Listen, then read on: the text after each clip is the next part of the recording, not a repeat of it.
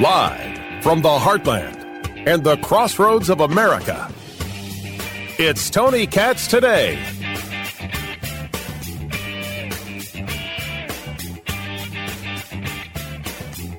What was the cause of the United States Civil War?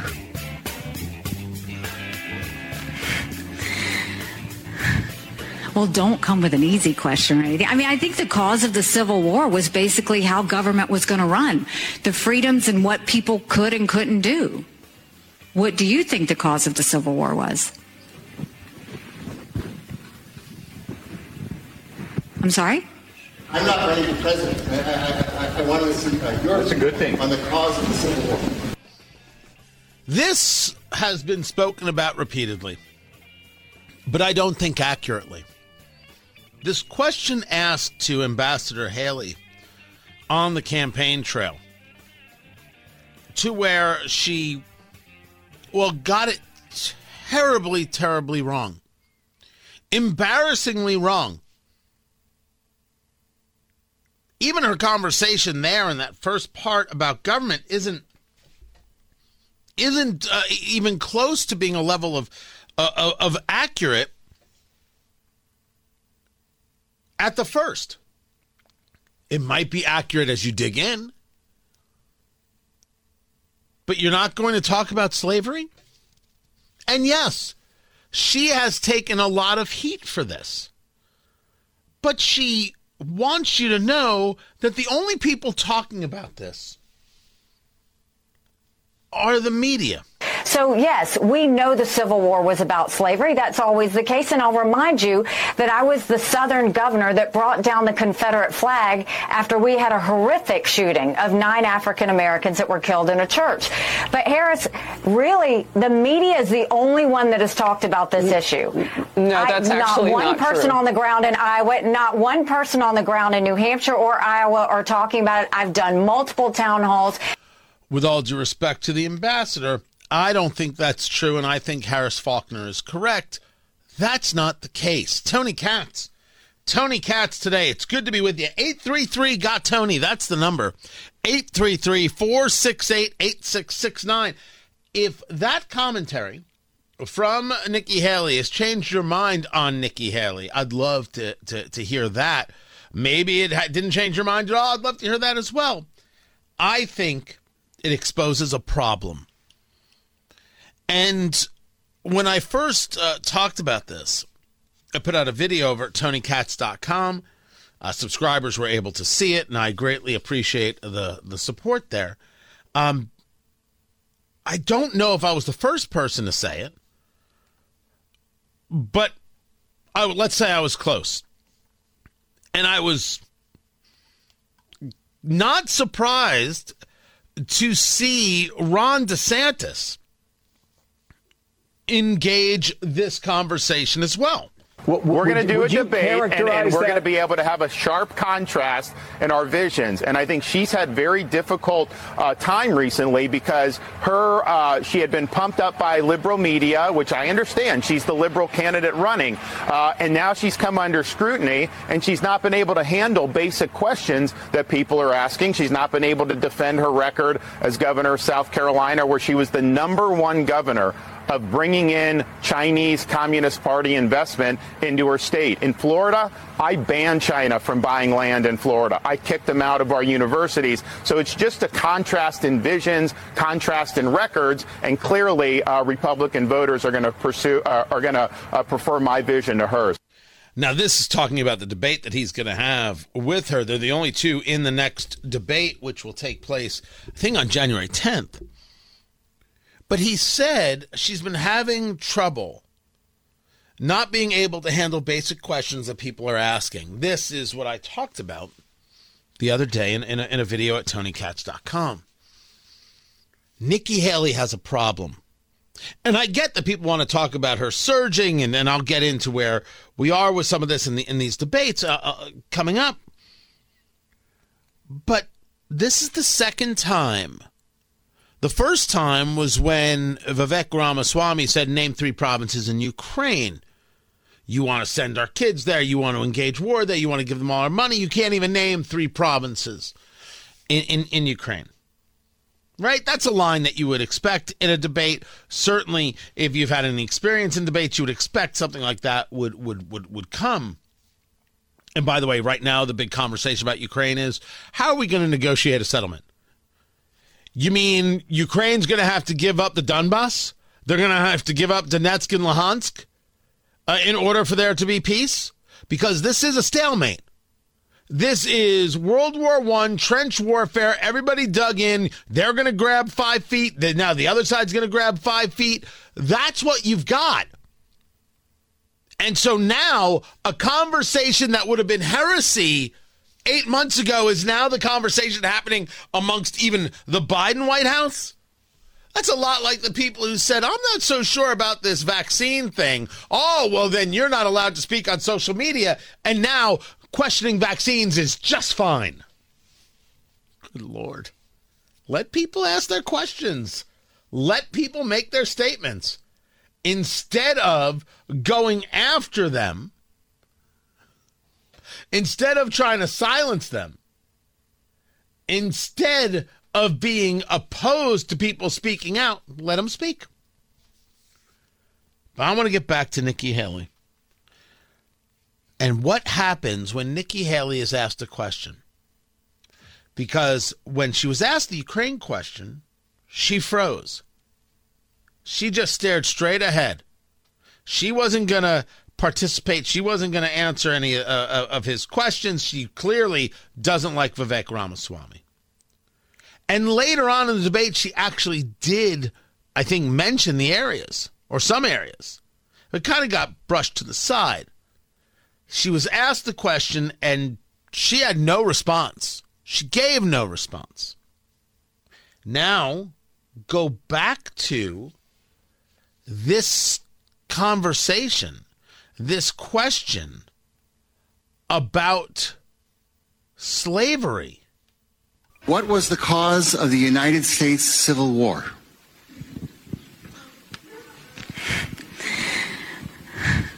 Well, don't come with an easy question or anything. I mean, I think the cause of the Civil War was basically how government was going to run.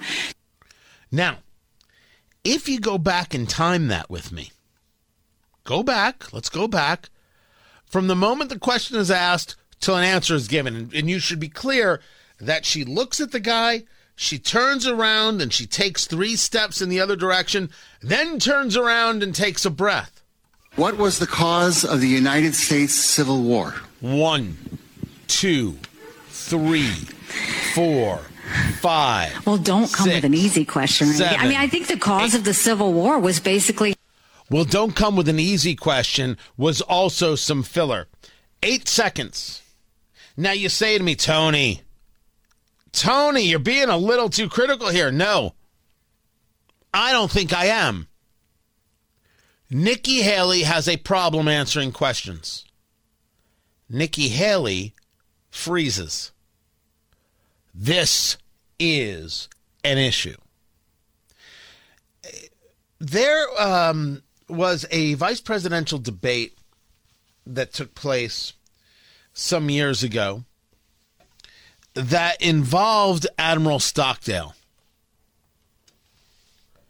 And Admiral Stockdale, during uh, the debate, this was in 1992, started uh, when when when he was uh, called upon to introduce himself in the debate. It, it, it's it's famous. If if you've never heard it, it it's it's okay. He uh, started with "Who am I and why am I here?" Because he knew people didn't know him. He was he was fully aware that people didn't know who he was. Who am I? Why am I here?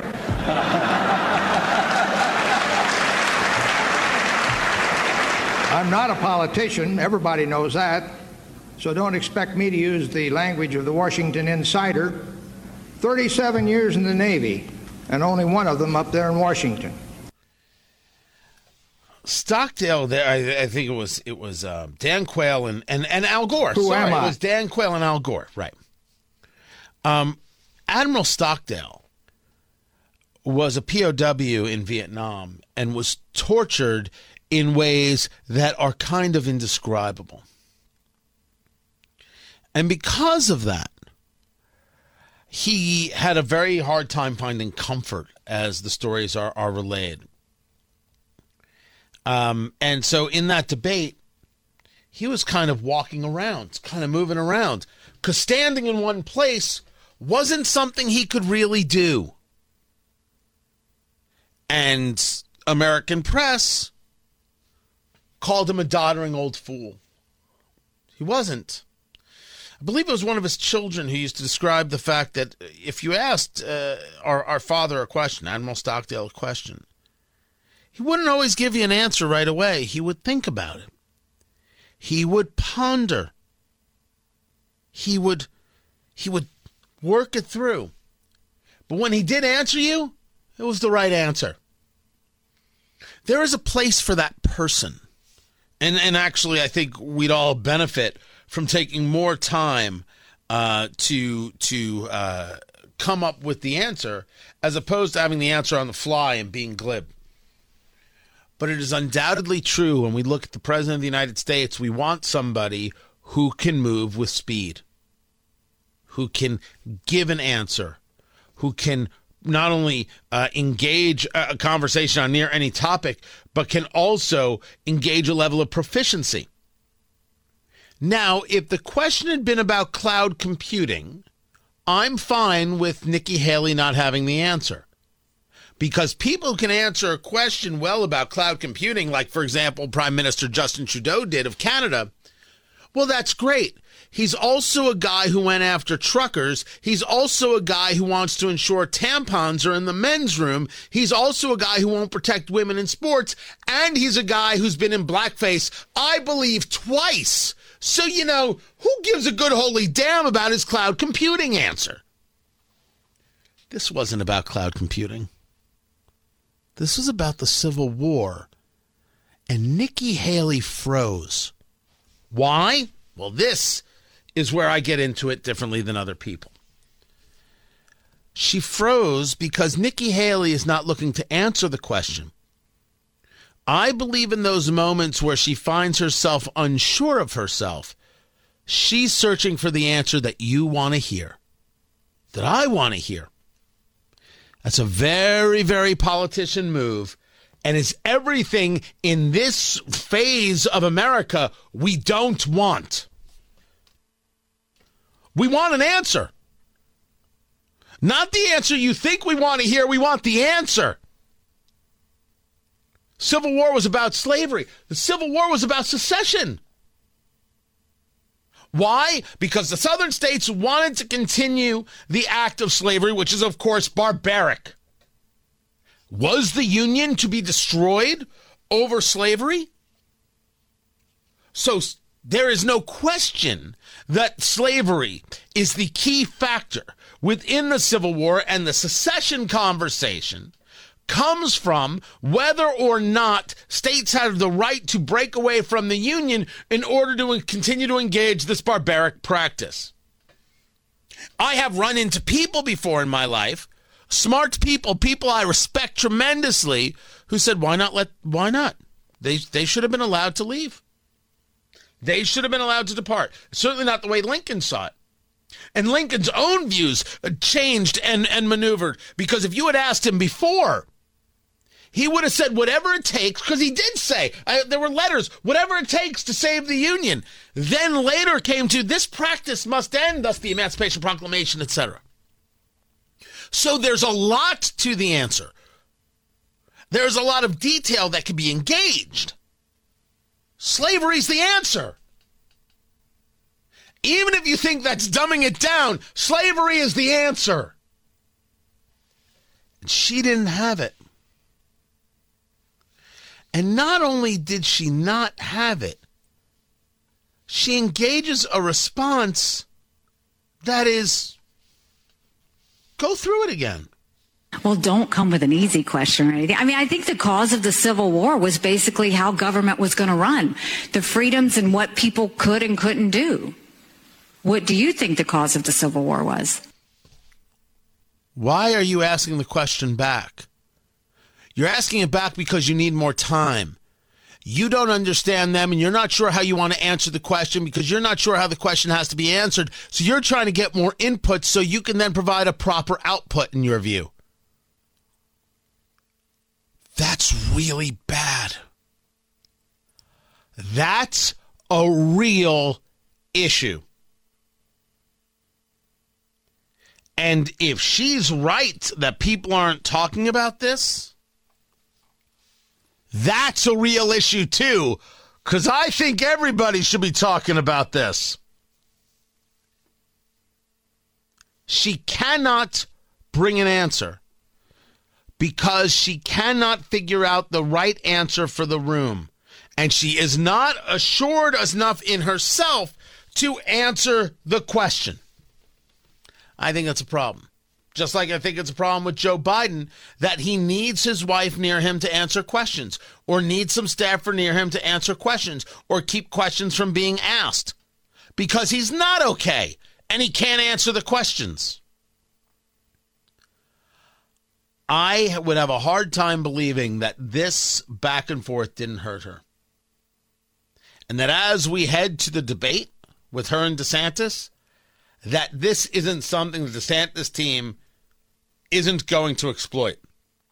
I think they got to do it sparingly. They got to do it uh, uh, surgically. But this can be exploited. I don't think Nikki Haley is a dumb woman. Not at all. Not at all. I just think she doesn't know how to answer the question sometimes because she doesn't know what it is the people want to hear. And that's a problem because she's worried about what we want to hear as opposed to remembering that we want to hear what she has to say. I'm Tony Katz. What is the balance of activating a force for change, but also trying to permeate that patriarchy, that power structure? And is that a part of the calculation of your art as well? And, and what's been the reaction to that? Oh, absolutely. Um, I like to make men uncomfortable. I enjoy making men uncomfortable. not you, just just not, you not know, you. not Not- you. not taken. Point taken.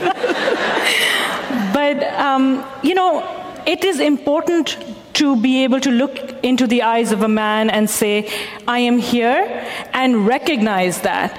And recognize that I am working to bring something that makes you uncomfortable, and it should make you uncomfortable because you need to change your attitude. And it's only when you're uncomfortable, when you're shifty, when you have to have difficult conversations that you will perhaps look at yourself in the mirror and not like the reflection. You don't know me. Why in the world would you want to make me uncomfortable? You don't know me.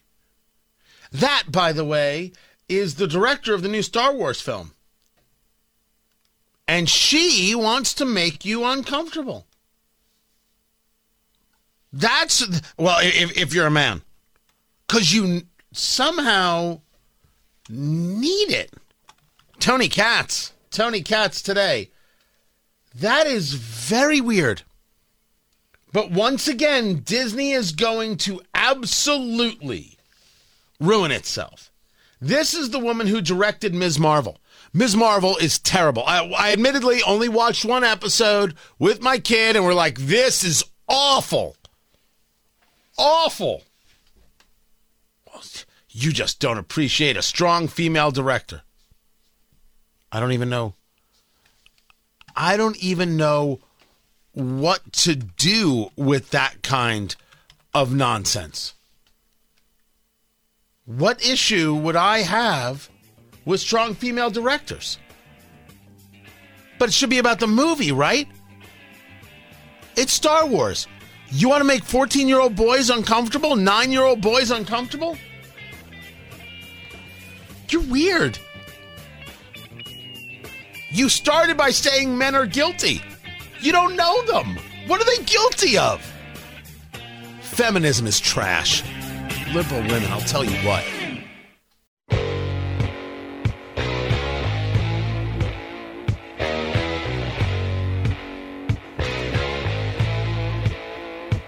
So the Colts have a very simple mandate win and in, which would have been a lot easier if they could have beaten the Falcons. Don't even ask me what happened there. I go on vacation, this team falls apart. But they're able to pull it out last week. Meanwhile, the Pacers on a streak, fifth in the standings. They're in the Eastern Conference. But is it all aberration? Tony Katz, good to be with you. Tony Katz today. JMV joins us. He's the voice of sports in Indiana. Let's talk about those Pacers. The win against the Bucks, 142-130 just yesterday. They have got Milwaukee's number. That much is for sure, which is good because Milwaukee is second uh, in, in, in the East. They're on a two-game losing streak. The Pacers on a five-game winning streak uh, they figure out their problems, or has it just been a nice run, but not necessarily an answer to everything?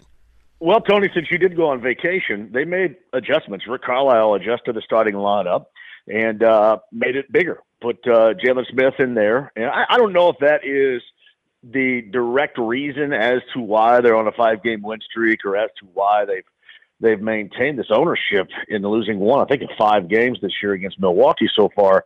I don't know if that is the direct reason, but certainly it's relatable here.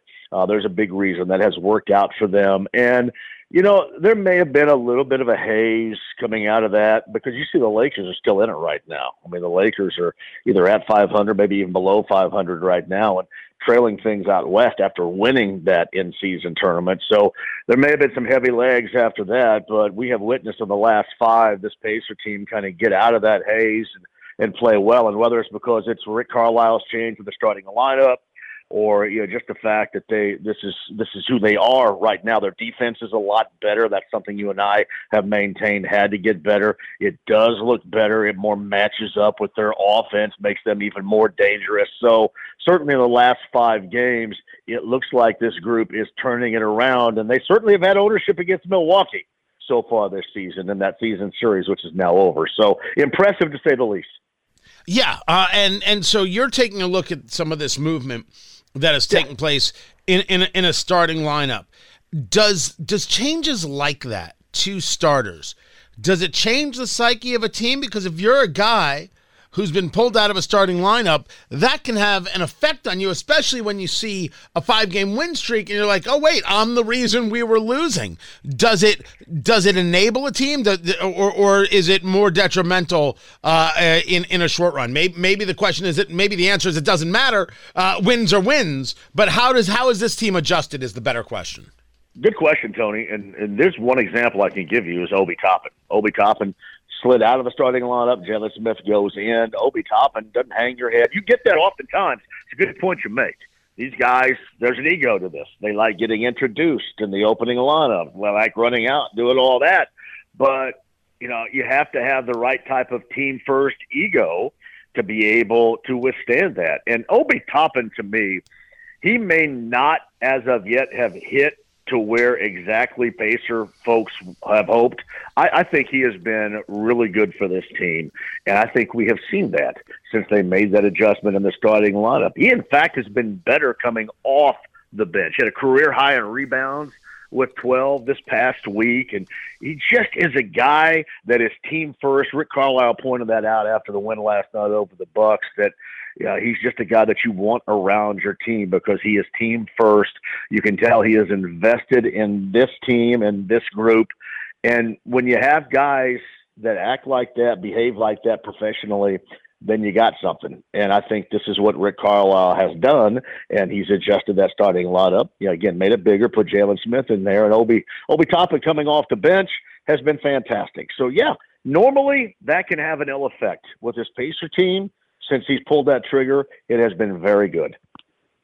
Talking to JMV, he's the voice of sports in Indiana. Let's keep it uh, on, on, Hoosiers, and specifically the Indiana Hoosiers over there at IU. They're ten and four overall, two and one in the conference. Uh, the Boilermakers are thirteen and one. They're still the number one team uh, in in the in the NCAA. Uh, talk to me about both these teams and what they have coming forward. Um, well, IU stinks. Uh, we saw that last night in Nebraska. I mean, really, you would expect some sort of run in the second half. They were down double digits, and uh, it never came. A lot of people are going to suggest, well, they're young and they're going to learn this and learn that. that was just an overall horrible effort from start to finish, and that goes well beyond guards or three point making or whatever. Uh, it's everything that's wrong right now, and unfortunately, I think a lot of IU fans, Tony, felt that that could be the outcome of that game in Nebraska going in to last night. So yeah, that's not good for the tone of the program whatsoever under Mike Woodson. So Mike Woodson is starting to feel the heat from IU fans who think, well, maybe he's not the guy. So you turn the page to Purdue. Purdue on Tuesday night, they just had a professional win. They go in to Maryland. Maryland's a tough place to play. I think had a win streak on their home floor in College Park. And then it wasn't anything spectacular. Zach Edey had his normal double double and they come away with a win in a tough place. And they're going to have that target on their back as the number one team and certainly the top team in the Big Ten throughout the year. And I just love the way that they went about it in a professional fashion on Tuesday. Went over there, got a win, coming back home when you prep for a top 10 team in Illinois coming in on Friday night. So, yeah, it, you could not be further apart as far as the divide between what IU is right now and what Purdue is right now. From top to bottom in every aspect, it is not even close to the same. And IU fans are bummed. And Boilermaker fans, it's weird, Tony. Boilermaker fans really aren't going to soak anything up until the NCAA tournament because that's where their their issues have been in the past. But I would advise them this is a special group to watch no matter what time of year we're talking about. And uh, they're fun and they maintain. They should be a one seed and then put themselves in a great position coming up in March. But it's a tale of two teams for IU and Purdue this past week, and we saw it both Tuesday and Wednesday nights. We go from college back to the pros, but to football. Watching this Colts team is um, an exercise in futility. Certainly, you need heart medication nearby. This yeah. loss to the Falcons was beyond embarrassing. And to only squeak out a win against the Raiders, I'm not arguing uh, that that a win is a win. I'm arguing that they should have wrapped this up, considering the fact that the Jaguars don't have Trevor Lawrence. And considering that the Texans had had uh, the the loss as well, you're now in a win or die situation. Luckily at Lucas Oil on Saturday night, eight fifteen is kickoff. But this team has not proven that they're playoff ready. They're not. They have. They're nowhere near to proving that they're playoff ready. Uh, flashes of of really good stuff, absolutely. Explain this Falcons game. Explain this Raiders game. Lead me into this game against the Texans. The the Colts are not consistently that good. They're a middling team. That's what they are, and they are taking advantage of this soft schedule. And some people, Tony, will tell you this. They'll say, you know what, this season because there's no Anthony Richardson, it's your number one for Shane Steichen, and all these different situations will try to tell you that they're playing with house money and you know what? The fact that they go into this final regular season weekend with a chance of a home win to go to the postseason, they'll call it gravy or, you know, playing with house money, as I mentioned. Tony, it's not that. All right. We have been massively disappointed in the past.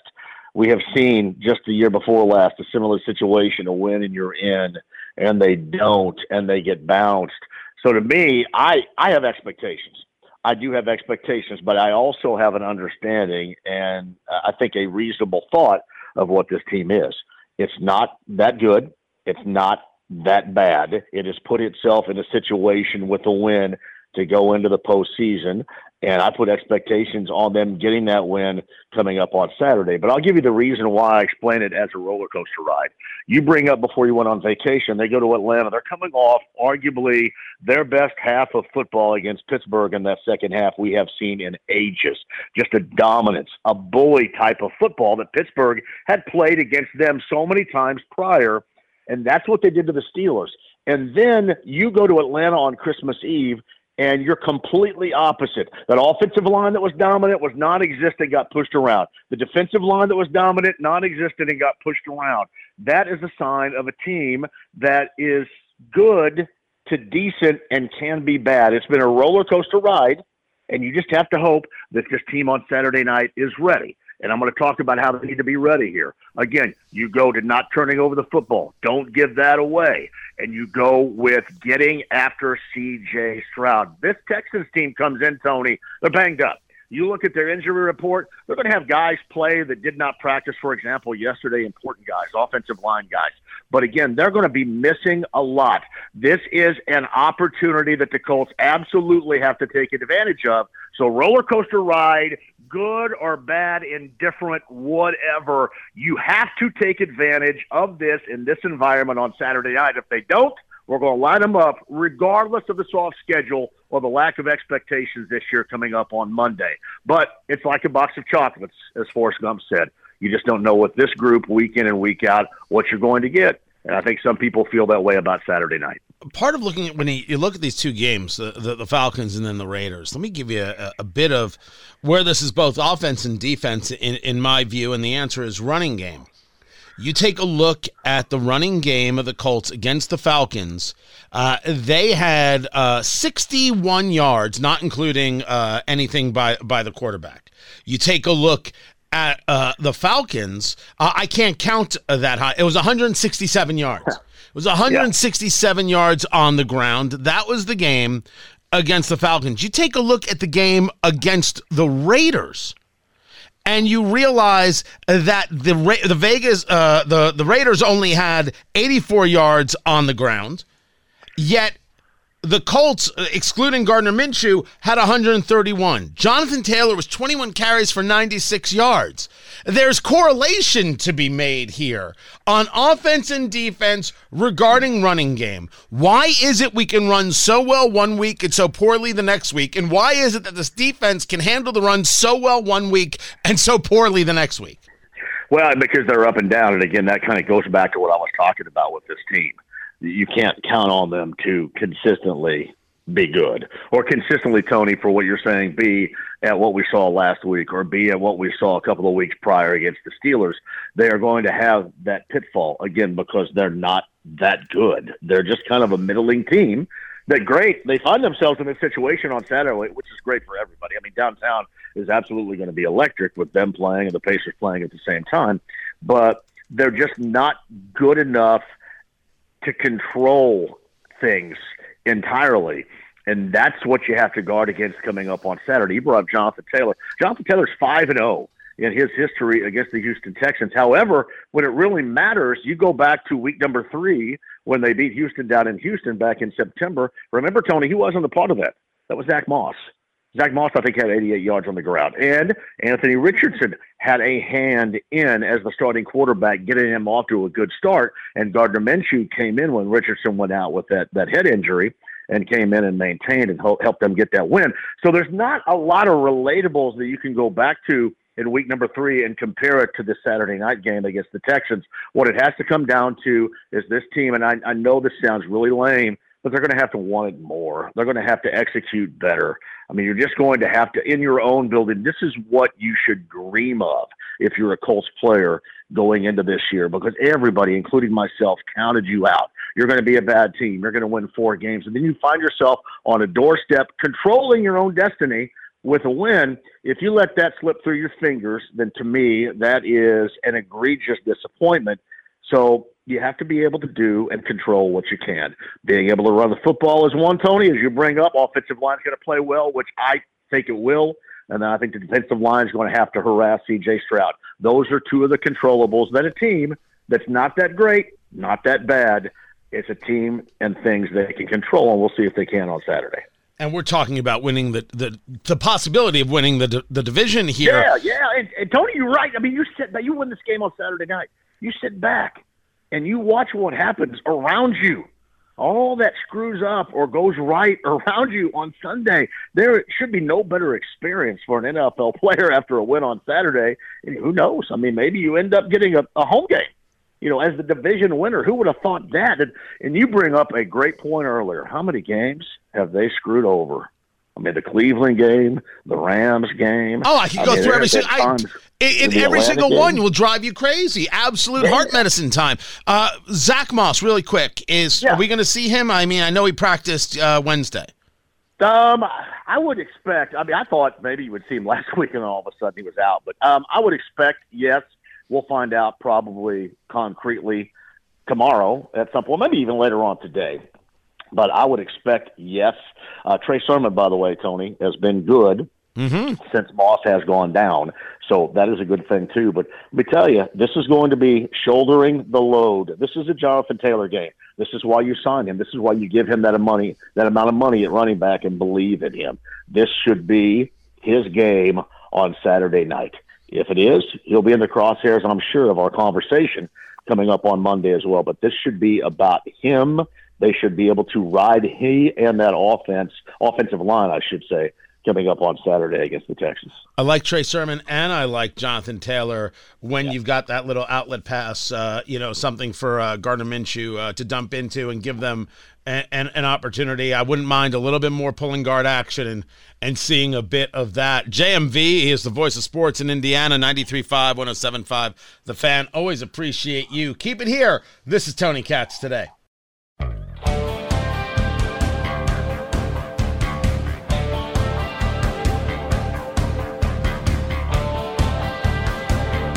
According to ADP, they've added jobs in December. According to me, I don't listen to anything ADP has to say about jobs. Tony Katz. Tony Katz today. Find it all at tonykatz.com. Would love it if you were a part of what we're doing o- over there. Uh, they say uh, leisure and hospitality leading the way. The problem here is that they're always wrong. I mean, this in 2023, they were wrong constantly. Constantly. So I think we wait uh, until uh, the, the jobs numbers actually come out. I think we wait until we see what the Bureau of Labor Statistics has to say. But these jobs, I don't think tell the story. The story, as as we've discussed, and, and uh, we'll be discussing more, is that the Fed did not raise interest rates at their last meeting in December. They signaled that there would be three rate cuts coming in 2024. The markets went nutty, and hey, my 401k appreciates it. But when you take a look at the notes, they have no idea what they're saying. They have no idea if the rates are actually going to come down and if inflation has been halted. They're just saying it. So keep your powder dry, children. This is Tony Katz today.